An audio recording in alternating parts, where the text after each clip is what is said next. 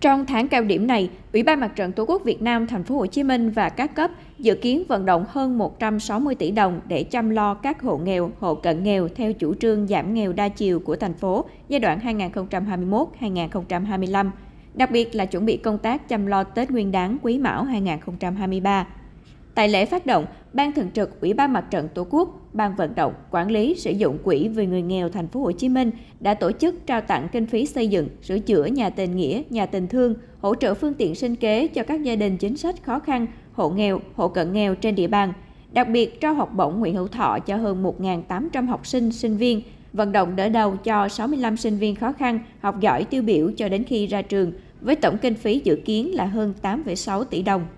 Bà Trần Kim Yến, Chủ tịch Ủy ban Mặt trận Tổ quốc Việt Nam thành phố Hồ Chí Minh cho biết, thông qua các hoạt động trong tháng vì người nghèo, những trẻ em bị ảnh hưởng bởi dịch Covid-19 và các gia đình được bảo trợ sẽ có thêm niềm tin, nghị lực và điều kiện để vươn lên trong cuộc sống. Bà Trần Kim Yến nói: Trong nhiều năm qua, các cái chương trình của Mặt trận Tổ quốc thành phố và các cấp cũng đã cùng với thành phố chăm lo tốt cho người nghèo và cái tỷ lệ hộ nghèo, hộ cận nghèo ngày càng giảm xuống và có các cái điều kiện để uh, nâng cái mức thu nhập cũng như ổn định được đời sống. Uh, chúng tôi luôn luôn mong muốn rằng là uh, sẽ được sự đồng hành của rất nhiều người, của các doanh nghiệp cho chương trình rất ý nghĩa mang tính nhân văn này.